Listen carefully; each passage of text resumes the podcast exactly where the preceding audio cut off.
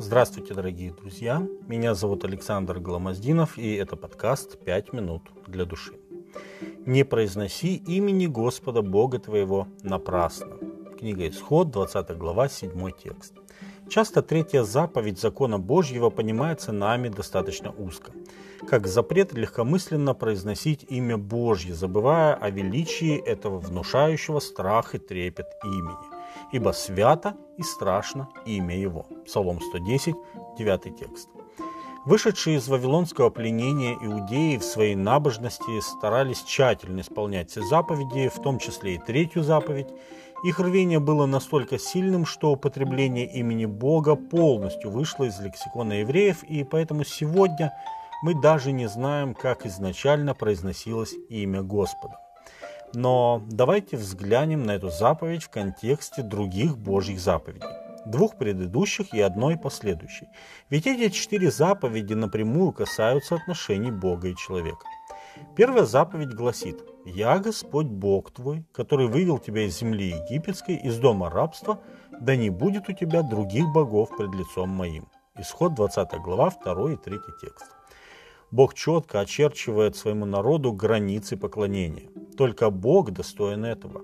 Во второй заповеди он предупреждает о недопустимости поклонения кому бы то ни было, кроме Бога. Исход 20 глава, с 4 по 6 текст.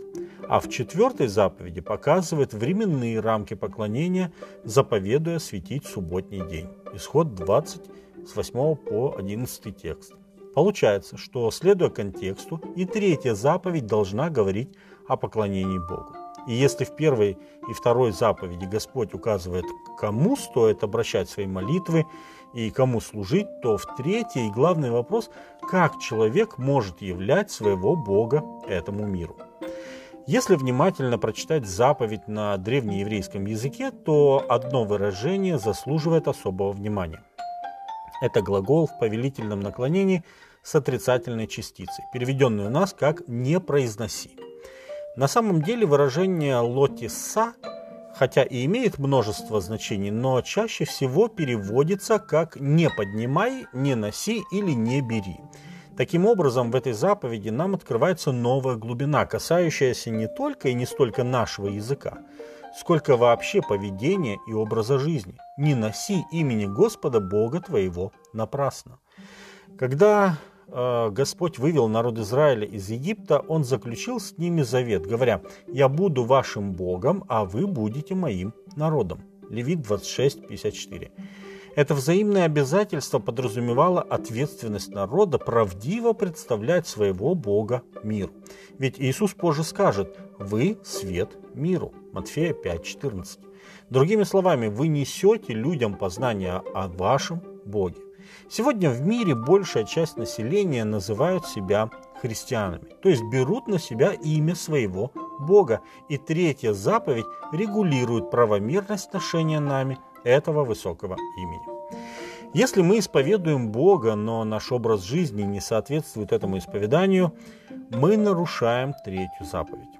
Кто называется именем Христа, но не отступает от неправды, тот называется им напрасно. Такое поклонение тщетно. Иисус говорит, приближаются ко мне люди сии устами своими, сердце же их далеко отстоит от меня. Матфея 15 глава, 7 по 9 текст.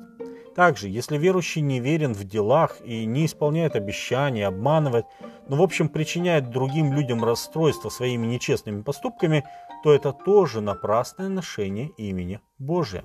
Такой человек вместо свидетельства своей жизнью миру о Христе, наоборот, отдаляет людей от веры в Бога, ведь люди именно по нашим поступкам судят о нашем Боге.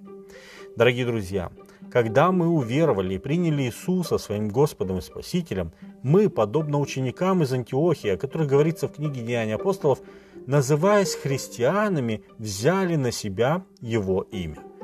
Теперь наши родные, соседи, коллеги видят не просто нас, но и Иисуса. Давайте будем жить так, чтобы наши страсти и грехи не заслоняли Его праведный образ, образ Спасителя – который обязательно должен проявляться в жизни искренне верующего человека. С вами были «Пять минут для души» и пастор Александр Гламоздинов.